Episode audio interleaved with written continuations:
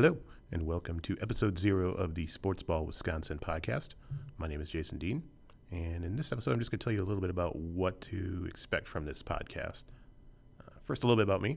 I'm an online producer for Madison.com, uh, a former sports editor for uh, Dane101.com, and just an all around sports junkie. Uh, I can't get enough of Wisconsin sports, whether it be the main sports like basketball, football, or you know something a little more obscure like roller derby. So this will cover a lot of aspects. It'll be a bi weekly podcast. This podcast will start out just being me talking about uh, local interest, sports stories, and, and topics.